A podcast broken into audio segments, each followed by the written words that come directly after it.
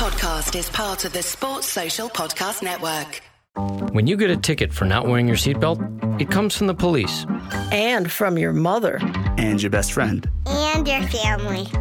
We want you to buckle up every trip, every time. Three out of four people ejected from a vehicle in a crash will die. If you won't do it for yourself, do it for us. We like having you around. Click it or ticket. A message from the Michigan Office of Highway Safety Planning. Turn off your laptop. We're on staycation. I'm on TotalWine.com. They have so many rosés, chardonnays, and proseccos. It feels like a real vacation. Wondrous selection, helpful guides, ridiculously low prices. Total Wine and more.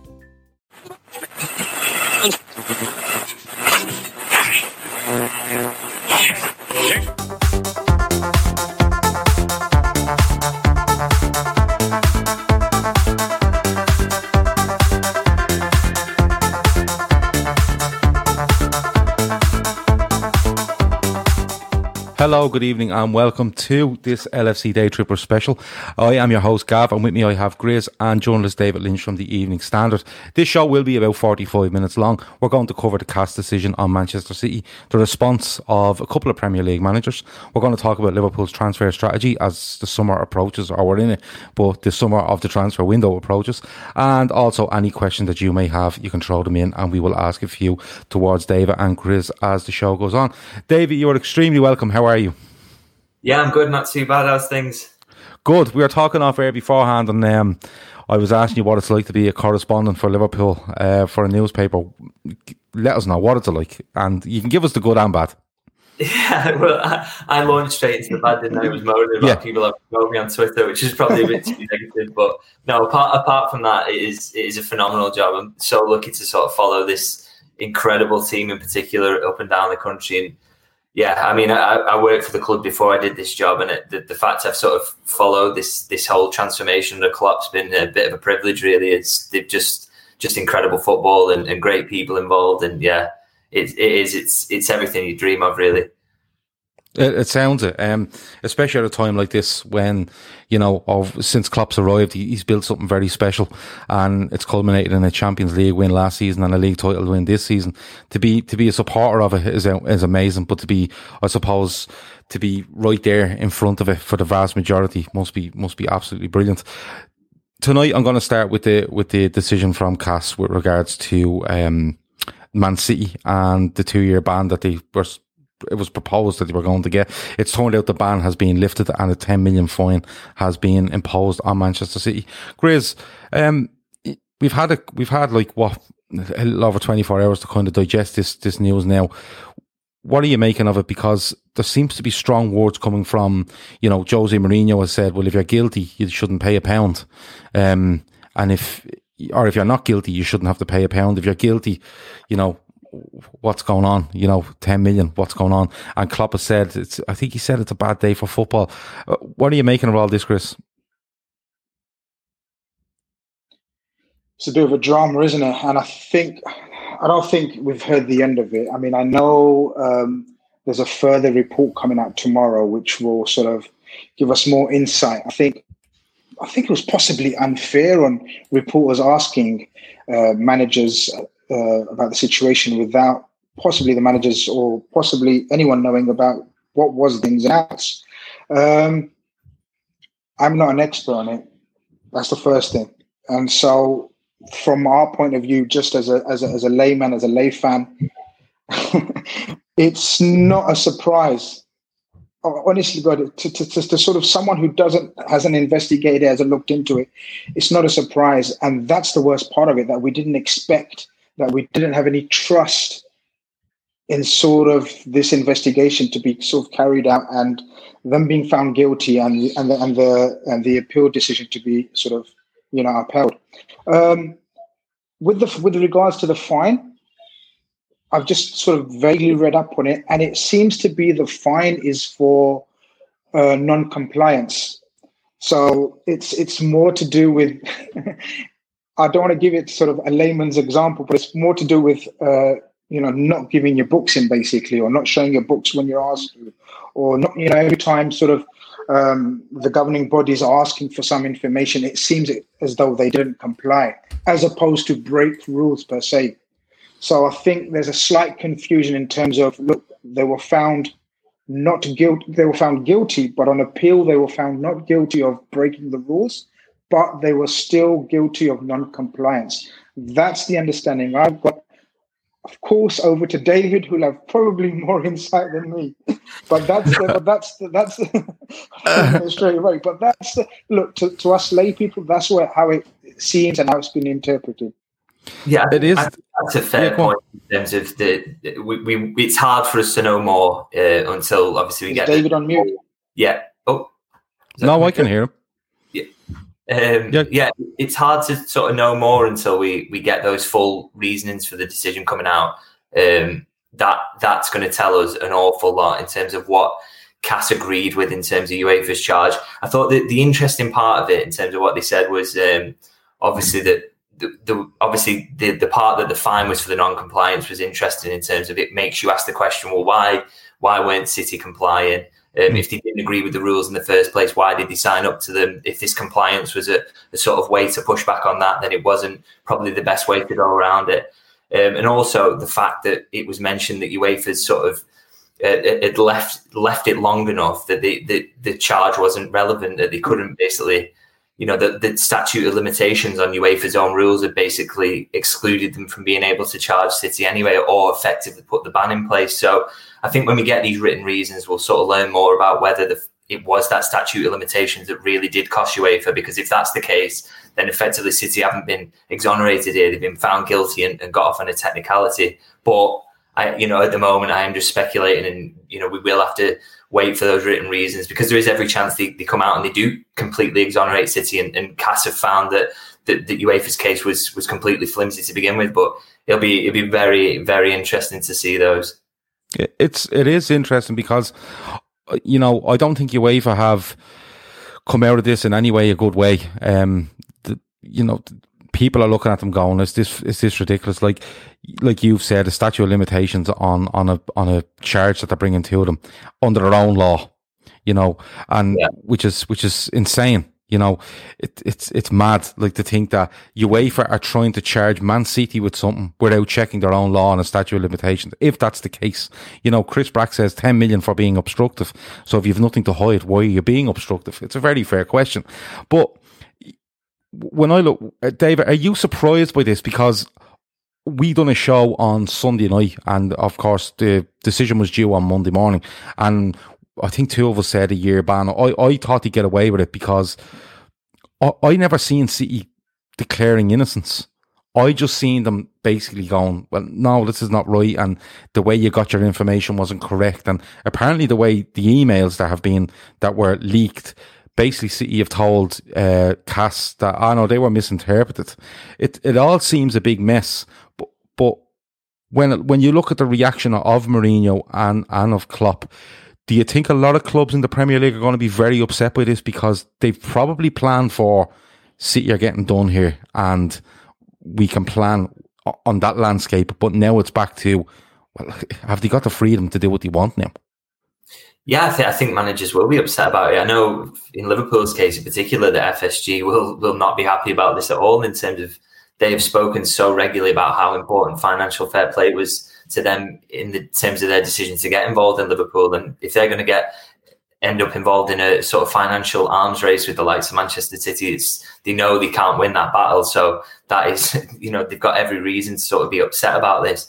I think it was interesting that that both Mourinho and Klopp took the took the line that they did today in terms of not just saying, oh, well, you know, fair enough, City have, have, have been found not guilty by CAS or they've been exonerated by CAS. They, they both sort of doubled down on the idea that, you know, as far as they were concerned, City City had cheated and they, they, they hadn't at least, you know, acted in the spirit of the rules that they signed up to. So, yeah, I think I think managers and you know club owners will be frustrated. It was you know with it being Tottenham and Liverpool, the, the two who've spoken in terms of most high profile today about it. Mm. That was interesting. They're two clubs who are very much running a or try to be running a sustainable way, and they're they're the clubs who sort of stand to suffer if, if Manchester City are, are given free rein to to spend what they want.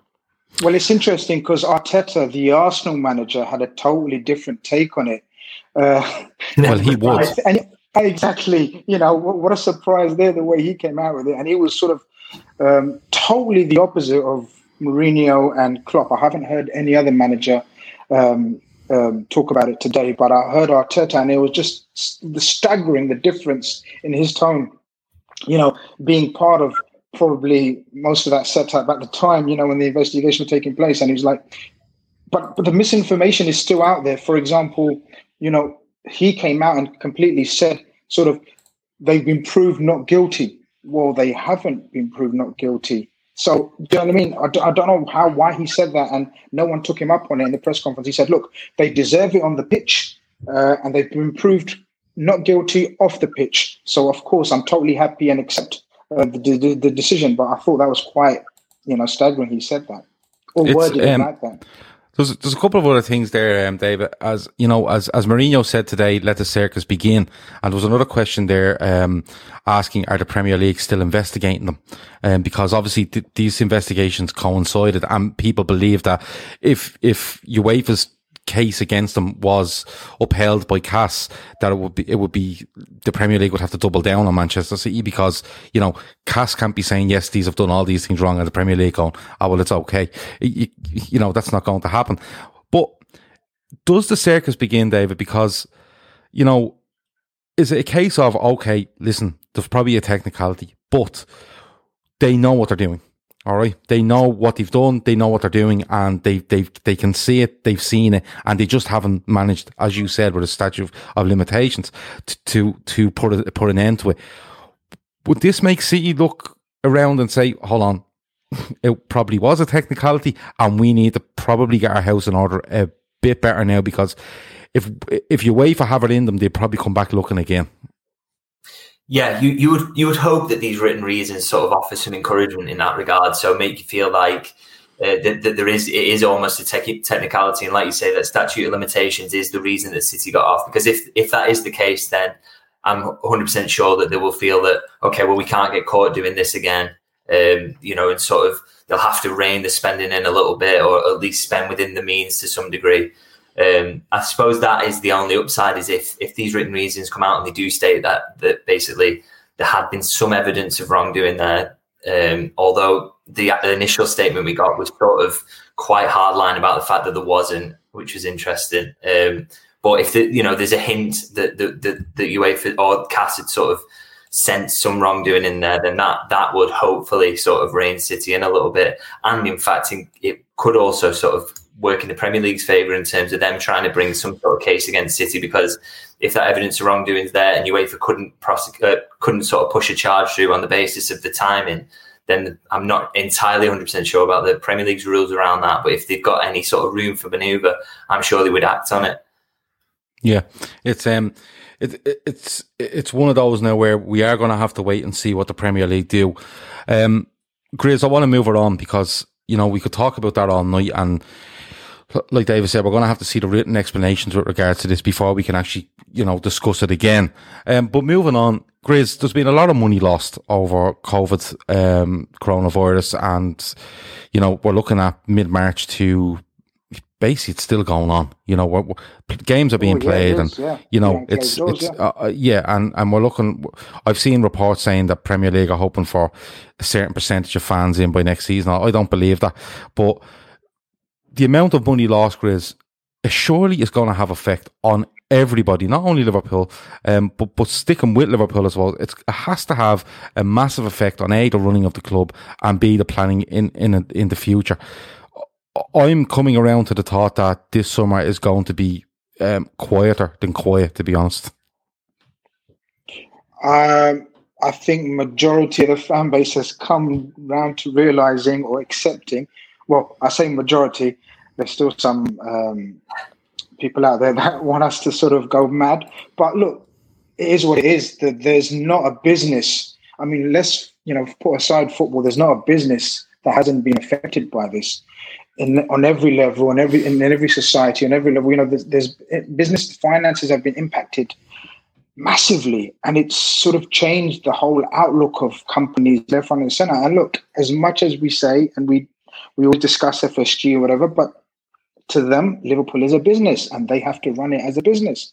And therefore, they will be sensible about it. And one of the things they have to look at is, you know, all this income that has been lost, add on top of sort of players' contracts. Don't don't forget, we have practically won everything that we put into players' contracts. That sort of means loads of bonuses. Now that's a good thing, but it's an expensive thing as well. So we're paying paying off bonuses, new contracts. Unfortunately, there has to be a hit somewhere, and you know I think the the the owners have sort of kind of made it clear that one of the avenues that will have to be sort of you know downsized is is transfer fees for for incoming players. Unfortunately, that's the way it's got to be. I do believe, I 100% believe that if it wasn't for this global pandemic, then there would have been 100%. I'm convinced there would have been investment and significant investment. But look, we're part of a, a wider community, world community that's affected, and we're we're part of that. Unfortunately, we haven't got sugar daddies a la Roman Abramovich and and City that possibly the only ones, unless the Saudi takeover takes place of Newcastle, that will sort of spend as per. I mean, you know, there's there's no way anyone else can operate on the same level as them because of the reasons we said. And look, unfortunately, it's it's just unfortunate. It's mad. It's frustrating. It's sort of disappointing, but it's just unfortunate. I think the timing is just the timing of it is absolutely you know mad for us because we you know a lot of fans' frustrations sort of comes from our best where we've been, sort of where we've got this new Nike deal where we're on top of the world in in every sense, apart from investment in the team. So you can understand that frustration, but it, it, it, I think you know a lot of people have got to look past that and, and sort of deeper into it. And unfortunately, we're in we're in the situation we are now, which I agree with you. It's going to be a very very quiet summer. David, um, is it is it fair to say, and this might be a very simplistic way of putting it, but unless you're owned by a sovereign state, um, it's going to be extremely difficult to spend money um, during this transfer window, and possibly the one after that as well, and possibly the one next summer. Um, you know, and I'd even I'd even put Manchester United into that boat um, because you you know, like you you've spoken a couple of minutes ago about how Spurs and Liverpool look to be ran in a certain way, self sustaining, and, and Manchester United are self self sustaining. Sorry, even when you take away the, the, the Glazer issue, which a lot of Manchester United fans have, with you know buying the club off loans, taking money out every year, they are still self sufficient when you look at it. They're a money making machine. Is it fair to say that there's probably, you can probably count on one hand the amount of clubs that can actually delve into the transfer window over the next, I don't know, the next year. Um, can you count them on one hand? Yeah, I, would think so. I mean, it's it, with Liverpool. It's you know I've seen a lot of debate about this, and it, it sort of it fascinates me. Um, a lot of criticism of the ownership. Um, people with very short memories. Obviously, this is the, the ownership who've taken Liverpool from the brink of administration and complete non-existence or potential relegation to lower leagues, and having to become a Phoenix club uh, to to literally the peak of the European game, uh, the world mm. game, in fact. Um, and also, there's no there's no doubt about the financial uh, the, the way Liverpool run financially. There's no secret about it. They literally release the accounts every year, so we can clearly see that every time there's been a profit, which has been the past couple of seasons, so things have been going well on the pitch, and that's been reflected in terms of the money coming in every time there's been a profit, there's been a huge outgoing either on transfers or uh, massive new contracts. Chris mentioned about bonuses and things like that. Contracts, if, if keeping hold of you, your star players is extremely expensive, as is obviously going out and signing new ones like Virgil van Dijk, Fabinho, Alisson, people like that. So Liverpool have been basically, every time there's new money coming in, they've been hitting it straight out. So they've been running at zero, uh, uh basically on that limit all the time. And then all of a sudden, obviously the coronavirus pandemic has hit and that you're immediately then into a deficit because that loss of income in terms of hospitality and, and gate receipts and things like that. So, so Liverpool in terms of transfer spending, like you say, basically your owner would have to decide that they think this deficit is worthwhile because they can get around the uh, FFP situation. They're going to roll the two seasons together. So if, if you wanted to inject some capital to get things going, that can happen. But obviously, Liverpool's owners have never done that, and they're never going to do that. So the fact is, Liverpool are just going to have to tighten the belts for a little bit and have a look and see when fans are going to be back. Other clubs like yeah, Chelsea, for example, their owners probably they've already got quite a lot of cash reserves anyway because of the transfer mm. they did and couldn't spend. But their owner could choose to inject cash. City could choose to inject cash if they wanted uh, and, pro- and be able to work around it with FFP. But it's just it just isn't going to happen with Liverpool. But the, the upside of that is is that the manager is completely on board with that idea. I, I think you know we've spoken to him enough times in press conferences and, and privately to you know, he he does buy into this idea. He's, he he doesn't think that his football world should be completely separate to what's going on outside of football and, and COVID and, and what we're all going through. So, you know, it's going to be hard for Liverpool maybe to to defend that title next season if if City do decide that they're just going to do this massive deficit spend and, and bring all these players in. But Liverpool, you would hope, will be healthier down the line for for not doing it. And I, I, you know, I can I can see why people are frustrated about it, but the reality is there, and, and Liverpool, one of the clubs who are, are going to have to face it. Yeah, they absolutely are going to have to face it. And Grizz, uh, uh, Umar Khalid says fans only see transfers, but they forget things like the Anfield Road expansion and Kirkby training for complex, you know, which I, I, I read is going between 50 and 70 million pounds now. But Grizz, uh, the, the one thing that, that, that does for me is we're not sitting here as a club in seventh or eighth position where a squad that you know needs six or seven players, and all of a sudden we're being um, hamstrung by what's happened with COVID 19. We're sitting here as the champions of England, Europe, and the world, okay? With, for me, you know, the best team in the world, no doubt about it. Now, you can't argue that City, you know, can, like David says, spend out with this deficit and, and do something, but I'm fairly comfortable, Grizz, with the fact that you take a hit for a year Okay. You stay with the squad that are so tight, so well knit together, they're so behind each other, and you say, lads, we're going for it one more time. Okay. And then you look to maybe freshen things um, the following summer. Are you all right with that? Because there's a lot of people out there that aren't, and I think that's coupled with last season when Sepp van den Berg, Harvey Elliott, and Adrian come into the club. Are, are you comfortable enough with going into next season going, yeah, we, we, we go what we have and not really bothered about what anyone else does. I think we have enough to go go and do what we've done this season and do it again.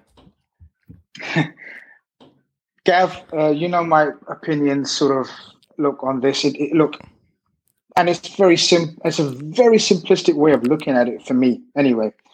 So look, the situation we are, where, sorry, the situation where we are now is a result of FSG's working model and Jurgen Klopp being compliant with that working model, Michael Edwards, all singing from the hymn, hymn, hymn sheet. Now, if that was to continue and the success was to continue, then there is no other opinion to have on it. We have to trust the owners. Um, we've got no option but to. It's been proved, it's been proven to be successful, and it's brought us to this sort of zenith. I mean, I've, I, I don't know of any club that would not like to be in our position right now. We're we're we're probably one of the best run club, if not the best run club in the world. Simultaneously, we're the champions of one of the hardest leagues after 30 years. Uh, season on season improvement, points tally wise, position wise, everything wise. Our squad is sort of at a very good age, the peak of most of most of the players are peak of their careers. I sometimes I, I'm sometimes can't understand what fans want after that. What what more is to sort of want from your club? Now, saying all that, there is an understanding. I do understand some of the frustrations because David said something, and I, and I, and I, I not want to sort of stop him in mid sentence because that would be rude, David. But what what what David said, our owners have never done that and won't ever do that. Now that is that would be concerning to some set of fans, saying that well, why wouldn't they ever do that? Surely the strategy they've sort of um, evolved and and sort of you know made successful for us has brought us this far. But then surely there's another strategy to, to maintain our levels and to and, and, and to sort of further improve our levels. Would they need to change their strategy sort of going forward once once let's say this this this global pandemic sort of situation dies down and finances get back to normal, crowds come back in, we have this fantastic supposed lucrative Nike deal that we haven't received a penny of. By the way, a lot of people forget that it's based on sales, and there is no sales at the moment. So you know, people think far, far too ahead and simplistically. But there is there is a thought to say, well, FSG would they consider changing their working model? Because there's always scope for improvement, and that's the only concern I would have, where I would sort of join the the, the, legions of Twitter army that are sort of on the likes of David's case every time he puts a tweet out about not spending. That, I'm going to do it next week. I'm going to watch all his tweets next week. Would they, would they, would, yeah. would, they consider? Would they consider it, and should they consider it to change the working model to maintain Liverpool's com- stay on sort of competitive levels of the likes of City and not be drawn back into sort of fighting for top four every season? That's that's the only slight concern that FSG are so stuck in their ways that this is their working model, and regardless of whatever happens, that is what they will continue to do. Um, Chris Brack has a question for David. He says, "Does David believe if they get the desired fees for fringe and loan players, that FSG would use this to pay for incomings? Do you think that's something they would look at, David, or do you think?" You know, if they got, a, for argument's sake, got rid of three, four players and raised 30 to 35 million pounds that would just look to be put against the deficit or look to, you know, buy one player over, Thiago, for argument's sake. Yeah, I can't imagine that they would sort of take the decision to weaken the squad just to sort of cover the debts. I don't, I don't think mm. there's any sort of thinking like that. Obviously, FSG not not necessarily wanting to put their own money in, but I think things like that when if Jurgen Klopp is you know, going to, for example, Dejan Lovren and Xherdan Shaqiri, these are two players that Liverpool still seem quite keen to move on this summer, which I find interesting on the basis that they obviously believe that there is a, a market out there for players like that and that they can get a fee which they deem is acceptable enough for them to to allow them to leave, you know, they, because they have a choice there. Into Xherdan Shaqiri, okay, we know you didn't play much this season. We know you've had injuries, and we know it's maybe been a frustrating time for you at Liverpool, even though you've won quite a lot, you've not really featured as much. They could say, give us one more season, this you know, this post-COVID environment, we're, we're really struggling. But they still seem to think that they can get an acceptable amount of money for him, which to me suggests that they also believe that then there is an acceptable acceptable buyers market out there for them to, to sort of bring in, you know, some cover at left back, some sort of cover on the wings or something like that.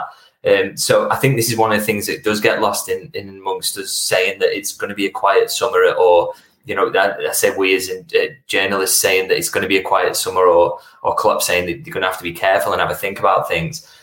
There could still be transfers in. That that's absolutely. I just don't think it's going to be sort of high profile, big money ones. But you know, let's get this right for Liverpool. That's not necessarily a barrier to signing an, an excellent player, is it? Because you know you look at Andy Robertson, for example, and the, the amount they got him from Hull. Uh, you know, it's just one example of, of great work they've done in the transfer market. If they're looking for cover in that position, for example, you can easily see them picking up a, a young player who's who's willing to take on that position, has got plenty of potential, and all these numbers suggest he's going to be excellent. So, yeah, you know, I, I, don't think it's going to be a big spending summer, but I do I do think that the the sort of the desire to to bring people in if they can move on those fringe players is there.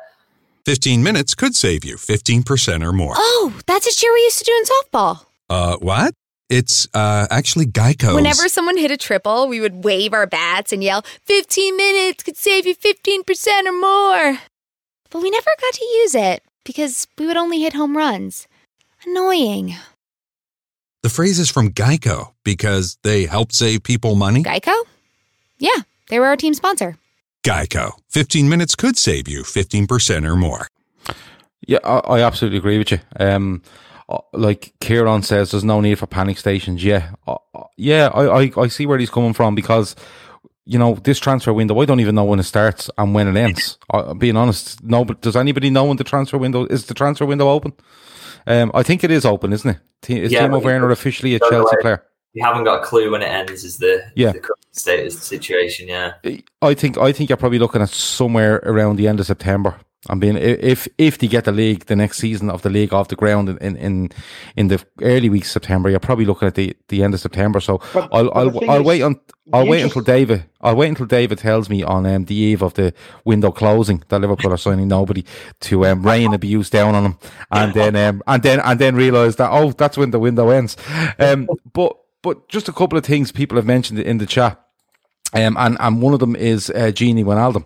And th- there's a lot of going, two players I, was, thinking about this week. One was Lovren that, that David's mentioned, Chris, and the other one's Gini Wijnaldum. There's been a lot of mixed um, reports on Gini Wijnaldum. And the, the whole Degsy Lovren stuff about extending the contract and stuff like that. They have an option to extend till 2022, and it looks like they may take it up. What's your feeling on both of them? Because it's dragging out a little bit for me now for Gini Wijnaldum.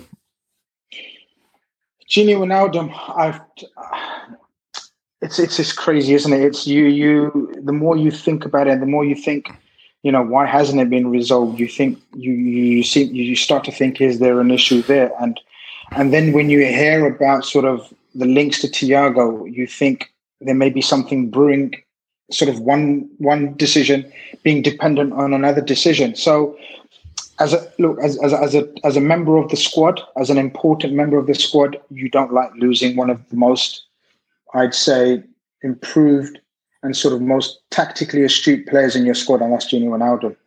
Um, you definitely don't want to lose a Gini Wijnaldum on a free transfer. Um, FSG wouldn't like that. But the fact that it's going into his last season, he's free to talk from January, isn't he, to other clubs? Would I be right in that, David? Yeah. Yeah, yeah, yeah, right. yeah. Uh, that doesn't leave a big window for a decision to be made. And as I said, I, I truly think that that decision um, could be sort of, you know, swayed one way or the other on the situation with Thiago if we were to sort of um, go for that. With with regards to with regards to sort of me wanting to lose Gini, um, again, what David said earlier, in no way would FSG or Liverpool, more more importantly, Klopp and Edwards, want to lose such an important player without being replaced. You know, it just wouldn't make sense on any level. So I'd like to think if Gini wasn't signing, which I, I personally believe he will, um, he would definitely need to be replaced. And so, therefore, this sort of idea and notion of no signings is too early to sort of moan about it. It's too early to panic about it. You know, as we said, even Klopp's alluded to it that, you know, we don't even know when the next season starts. Like the man himself has said that. And so plans are up in the air. I mean, and, and we're, we're probably the most sort of carefully planned club around, especially in terms of recruitment and you know what we look into and what and, you know, we, we plan our recruitments um, sort of years years in advance. So it's thrown everything up in the air. So it's so difficult to sort of you know think what Liverpool strategies sort of week by week almost we hear different sort of you know um, ideas and plans. So look, if if if Gini Gini may come to a stage where he probably sees these you know rumors and says just like we hear about Thiago's camp saying he wants to try something new. Not that we've heard anything from Gini's camp that he wants to try nothing, something new, but you know he's getting to that age where he needs to play every week. You know, maybe he still has memories of Jurgen Klopp not picking him for Barcelona, and you know we saw his reaction where he said, "I was really angry." You know, one of the biggest games. Um, yeah, I'd say he got over it, Chris. yeah, well, you never know. You never know. But but look, as a, as a, as a fan, I would not like to lose Gini, especially in a free transfer. But it would be interesting, and I don't want to throw the cat amongst pigeons, but it would be interesting if we got a fee.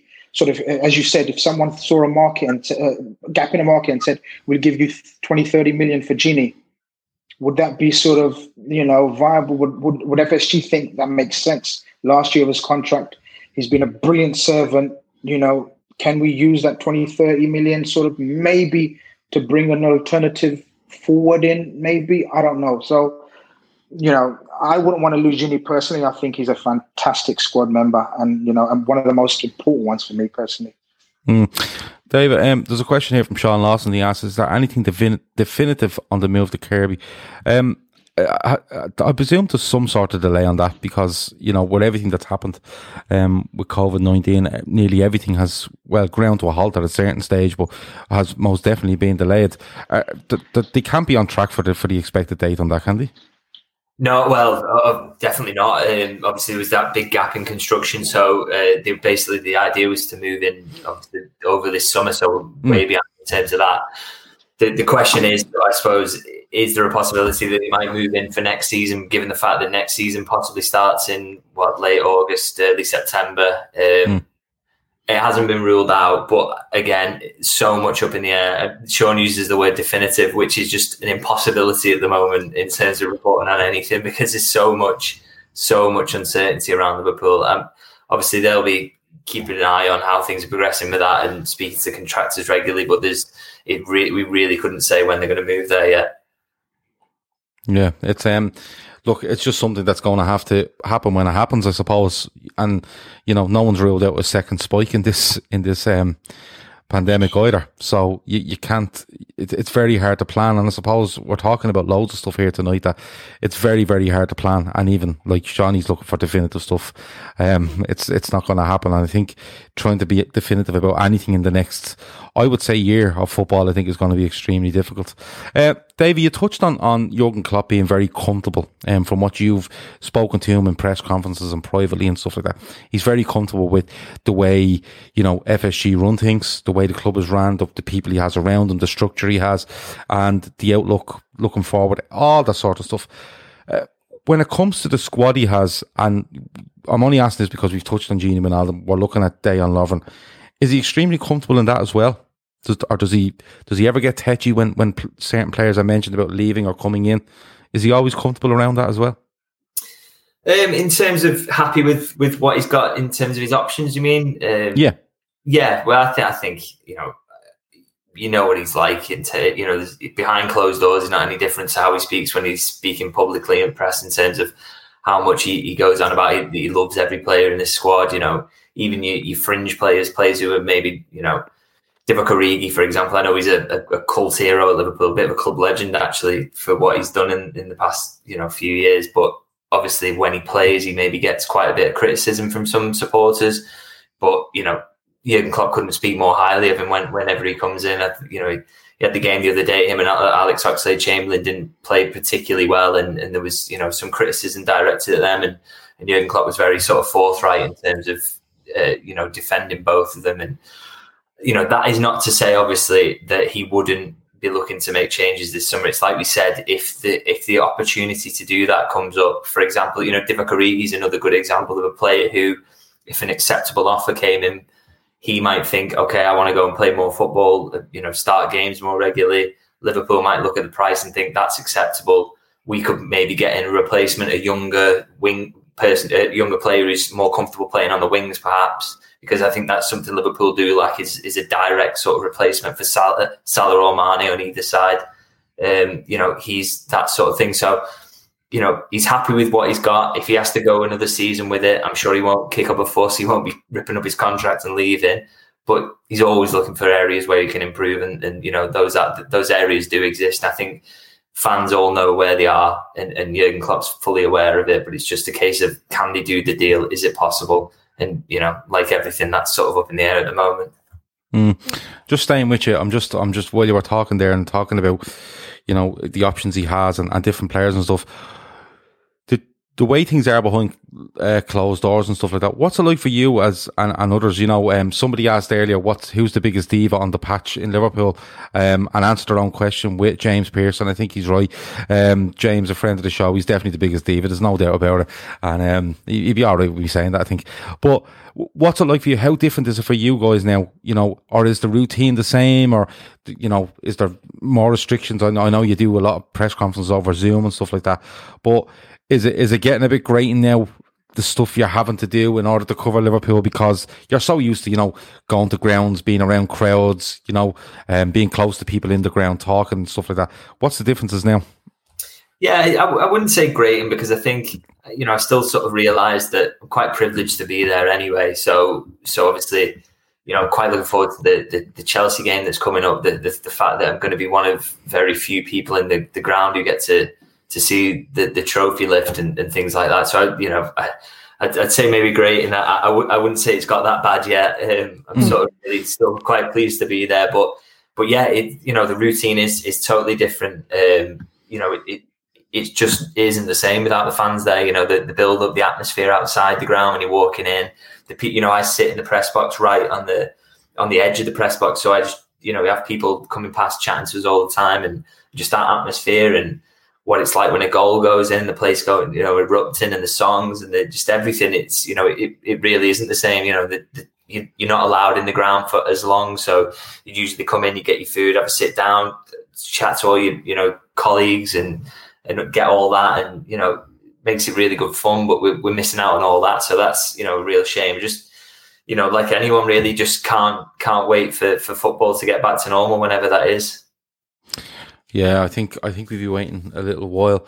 Um, Grizz, there's plenty of um, stuff coming in here about players that Liverpool should be looking at, or maybe suggestions. You know, somebody's mentioned Aubameyang, other people have mentioned um, Origi and maybe uh, Adama Traore. Um, Origi would be good for us, yeah. Uh, no, he, he mean what he means by is the mere uh, know, a possible deal for Origi to get to for, to leave the club and maybe go to Wolves with Origi and a few quid for Traore. But um, I'll put you on the spot, Chris, and I'm going to do the same to David, but I'll give him a little minute because he's the guest. Um, do you want to try pick me a player that Liverpool might try signing this summer, with all things considered? So, look from from from reading um, journalists, tr- uh, journalists that we trust, like David, got to say that uh, no, we mean that. We mean that. We mean that. Um, look, we, we only until the window's nearly over, it, and then, oh, yeah, then the abuse rains down. Then, oh, yeah. yeah. Oh yeah, he's not. And he's given us but, the thumbs up on that, so I don't see a problem. but but look, um, sort of ass- trying to assess our kitty is just an impossible situation at the moment, right? So if we're but going reading between the lines and and and sort of Klopp himself and sort of um, as I said, trusted journalists saying that it seems as though we're in a situation, we're in a summer, we're in a window where it has to be sell to buy. Then we've got to start looking at how much our players are worth that we've just mentioned. So look, it would be very it would be very difficult to sort of put a figure on sort of someone like Origi now. I mean, Origi, when he scored the winning goal in, in the Champions League final, would probably fetch you 40 million eyes closed if you sold him that summer. You know, he was at his highest. Um, he was at his highest sort of level and everything, value in the market and everything. Now you've got to take into consideration his form, his situation, sort of post COVID fee. Me personally, I think he would probably would struggle to fetch 20 million for him now. Now, would that be sort of um, you know suitable for FSG and think they think that look that's fine, that's a figure that we can work with? You know, I I, I personally think if we had a target in mind, we would sell Origi. We would. Do you remember we, during this before this, we were trying to assess players and sort of we could raise hundred million easily. Sort of Wilson, Origi, Shaqiri. Let's not forget Karius. Um, um, who else was there? There was sort of I can't think anyone on top of my head now, but there was about five, six players that we know. Grujic possibly. So you're looking at players that sort of could fetch us 20 million each easily. But then then we think does as as David says, do we think that will go all on the team?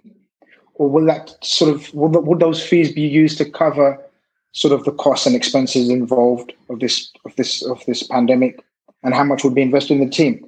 If you ask me the most important area of the team that needs sort of strengthening would be cover for Andy Robbo and a striker sorry a forward a forward that's flexible that can sort of work his way in the front three so position. Not necessarily so that, so not necessarily so a winger so that's two. So uh, I'll ask you this question: Can you see two players coming into Liverpool this summer? I can most certainly see two players coming in, okay. in this summer, um, and, and, but I but I'd, I'd expect the fees, and that's what probably sort of starts fans off when you start mentioning low fees. For some reason, they they they equate high fees into high success. Well, no, it doesn't work like that. We've got so many examples that we could go through, but but um, I'd say a, a, a, cheap understudy to sort of Andy Robertson. I mean, you know, I know Jamal Lewis has been sort of heavily scouted from you know people I've spoken to. Jamal Lewis is very, you know, de- definitely one of the guys that's been sort of highly thought of. But again, this was pre-COVID. Would we go back to this situation? Uh, with regards to wide forwards, you know, it's a it's a it's an absolute guessing game now. I mean, you know, it's it's pretty much covered. We've covered the Werner stuff, the situation. Um, if we weren't prepared to sort of not only the fee but the wages and the and the and the agent fee, which totaled something around 107, 102 million. If we weren't sort of prepared to pay that package, then we can rule anything like that out. Until, unless we sort of manage to get the required fee for Grujic, the required fee for Shaqiri, Wilson, you know, which is unlikely because you know we've got to we've got to be real when it comes to selling as well as buying. If we're going to be real when it comes to buying, we've got to be real when it comes to selling as well. So look, a, a total guess right now, I'd say we'd probably bring in a, an understudy left back, a cheap one slacker, Jamal Lewis. I think we hold fire on a wide forward. I really do. I think we hold fire. This is, you know, this is just my opinion based on everything as this. And I think we we we wait late late as possible in the market in the window to see if there's something worthwhile. And if there is, I think we do that. And if you're asking me to, as you, I think you're veering towards a name. I know you are because I know you very well. Whatever then, you want. Uh, I, I, I, I wouldn't. I think Thiago is a goer, as I've told you before as well. I think Thiago Okay. could work for us. Good stuff. You heard it here first. Thiago signed for Liverpool. Don't be minding all those United links. Um, David, uh, Grizz has mentioned a couple of players there. He's mentioned that, uh, two as the number for people coming in this summer. You don't have to have your journalist hat on here. Just you, um, as somebody that, that's looking at the Liverpool squad. What do you feel they may do? Uh, Well, if if I was just to say what I felt that they would need to do, or would, would certainly look to do, is someone who could play left uh, left full back and centre back.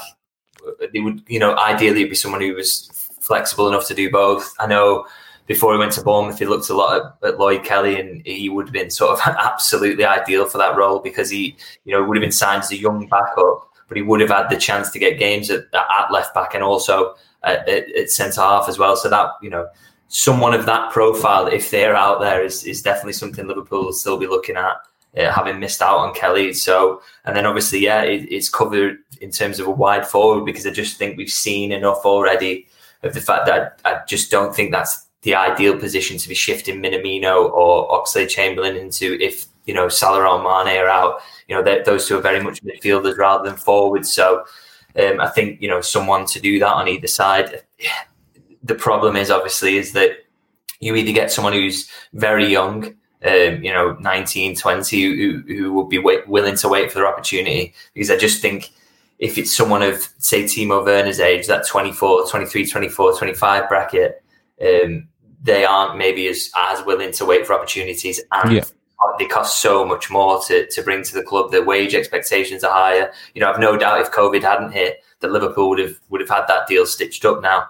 Um, but you know, unfortunately, that's not not how things played out. So, um, you know, in terms of yeah, so I think a, a left back and, and some sort of winger comfortable playing on either side. But I don't expect any massive fees. But I also don't think that's a huge barrier to getting in a, a great player. Um, but you know, a lot of that is obviously contingent on on whether they can shift uh, some of the, the fringe players for the for the fees they would want. But that that is something that uh, Grizz got it perfectly for me. They will have to wait till later in the window to find out what the fee, you know, what fees other players are going for, what they can expect, who they can drive a hard bargain with or not. Um, so I'm not sure we'll be, you know, as soon as the season comes to a close, someone will be signed like that. But we'll we'll obviously have to wait and see. What we Yeah, I can think- I guarantee, think- basically, it's going to be a very long summer for David, the likes of David. it's going to be. I'm telling you, this It's is going to be gonna one of ages for me as well, waiting to waiting to abuse him. To be honest, Uh, but it's it's um I suppose the structure of a transfer today could differ wildly from the structure of a transfer in late September. You know, if the let's look, let's call it the 30th of September, the window closes, right? So we can have some sort of structure on this. But, I think a structure now would could wildly be different, wildly from from the end of September when clubs are looking going. Oh look, we're behind closed doors for another fucking six months, and we need this money in now.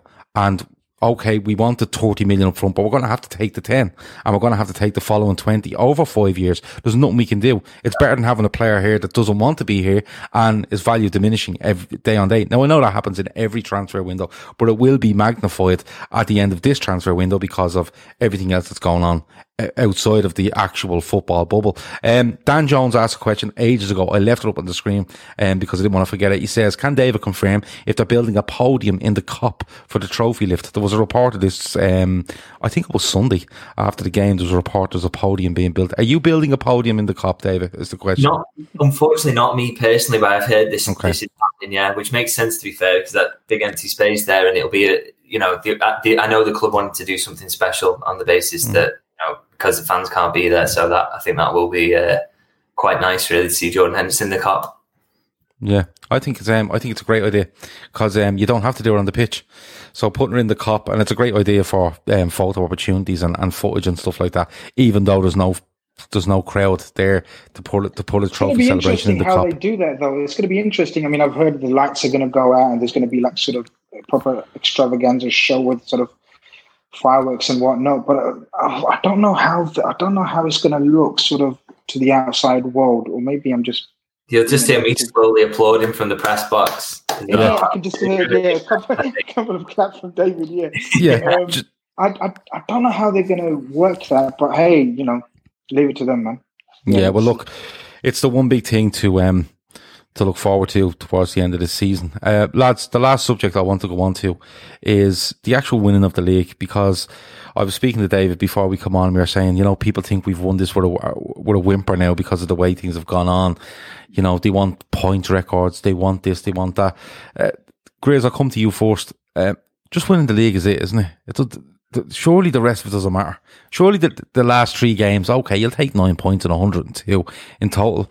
But uh, to be honest with you, if you went out and got beaten every game from now till the end of the season, it wouldn't really bother me.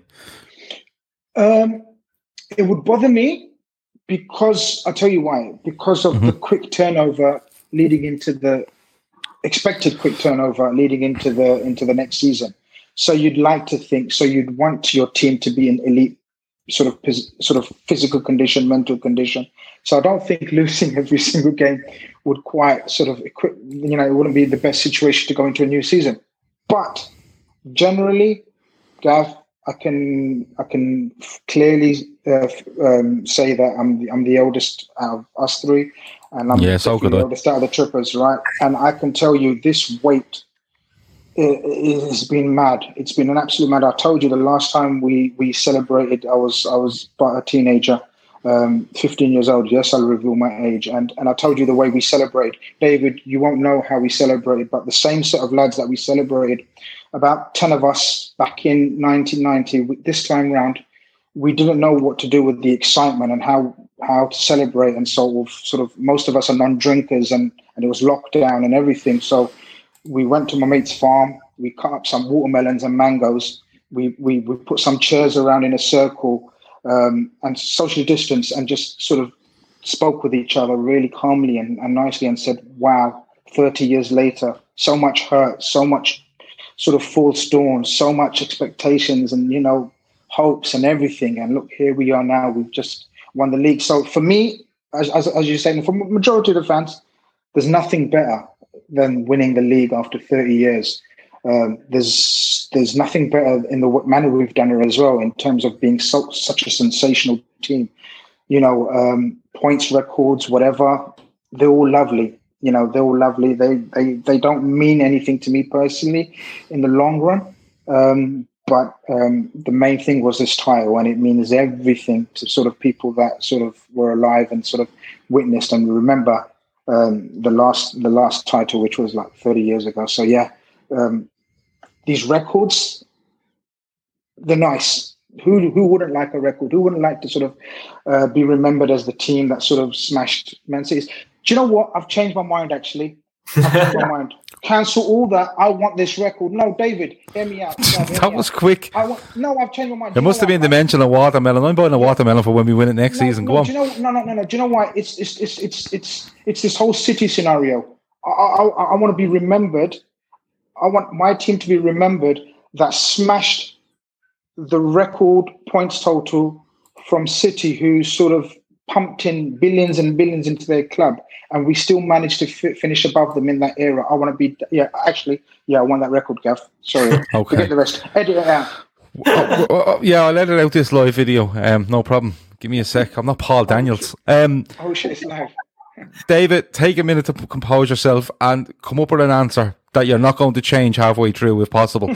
um, but for you, the winning the league is just massive for for the players, the the staff, the management, uh, the club, and the and the well, the vast majority of the city. Um, is is the points total thing still in your head, or is it just like no, lads?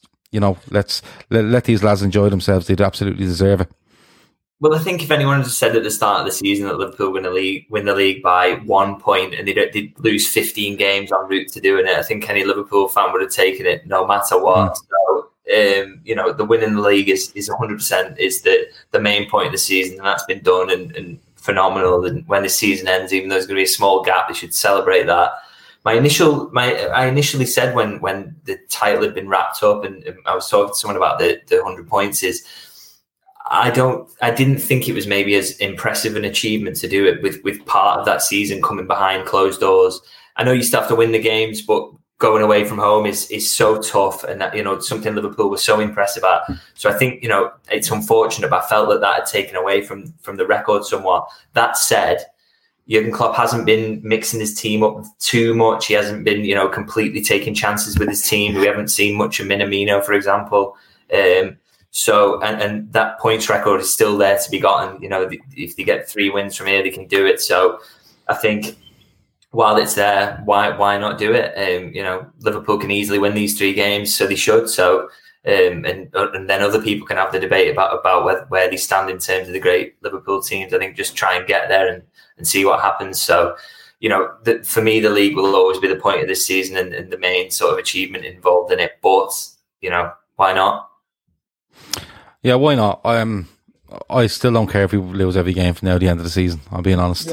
I, I, I said no, I said it from day one, um, that the league title is all that matters, and I have to stick by that. I can't, I can't get greedy now, despite you two being very greedy. Um, I, I, I'm not going to allow myself to. Although I do agree, I think we can go and beat Arsenal, Chelsea, and Newcastle. Um, uh, to be honest, at 80%, I think that's how good this side is. But we'll have to wait and see. It's been a phenomenal season. If we It's been a if we beat, Yeah. if we get the hundred points mark, would we have an asterisk next to the sort of points total? Well, I was a bit disappointed we didn't have an asterisk. Yeah. I wanted an asterisk, um, and and so much of the, the, the merchandise you could have sold with asterisks on it was was they were brilliant. But now you can't. But you can just lash an asterisk on. Sure, what are they going to do? They can't do anything to you. Sure, sure. City are going around spending eight hundred million quid on plants for the stadium, and and that seems okay. So I don't see why we can't have an asterisk. Um, listen, it's been a brilliant show, David. Thanks a million for joining us um, and giving us your time. Grizz, um, thanks a million for joining us and giving us your time. Um, all I can think now is watermelons, and people have now because I've mentioned Paul Daniels are wondering, are you the Trippers, Debbie McGee? they can make they can make their own mind up on that. I'm being honest with you. Look, it's been absolutely brilliant. Um, there's been a special show from the LFC Day Trippers. The lads are back at 10 p.m. tonight with the build up to Arsenal against Liverpool. I think uh, Keith is hosting, um, which will uh, um, make a lot of you very happy. Um, Keith's a very, very popular man, and um, and so he should be. He's a top, top bloke. Uh, but that, look, that's it. That's been us. That's been me. That's been David Lynch, and that's been Grace Khan. Over and out. Let's do this fast. Your cousin from Boston. Sam Adams Summer Ale is brewed with a hint of citrus. Perfect for a hot summer day, like this one. End of commercial. It's peak tannin hours, dude. I'm out. Sam Adams Summer Ale. The Boston Beer Company, Boston, Massachusetts. Drink responsibly. 15 minutes could save you 15% or more. Oh, that's a cheer we used to do in softball. Uh, what? It's uh, actually Geico. Whenever someone hit a triple, we would wave our bats and yell, 15 minutes could save you 15% or more. But we never got to use it because we would only hit home runs. Annoying. The phrase is from Geico because they help save people money. Geico? Yeah, they were our team sponsor. Geico. 15 minutes could save you 15% or more. Sports Social Podcast Network.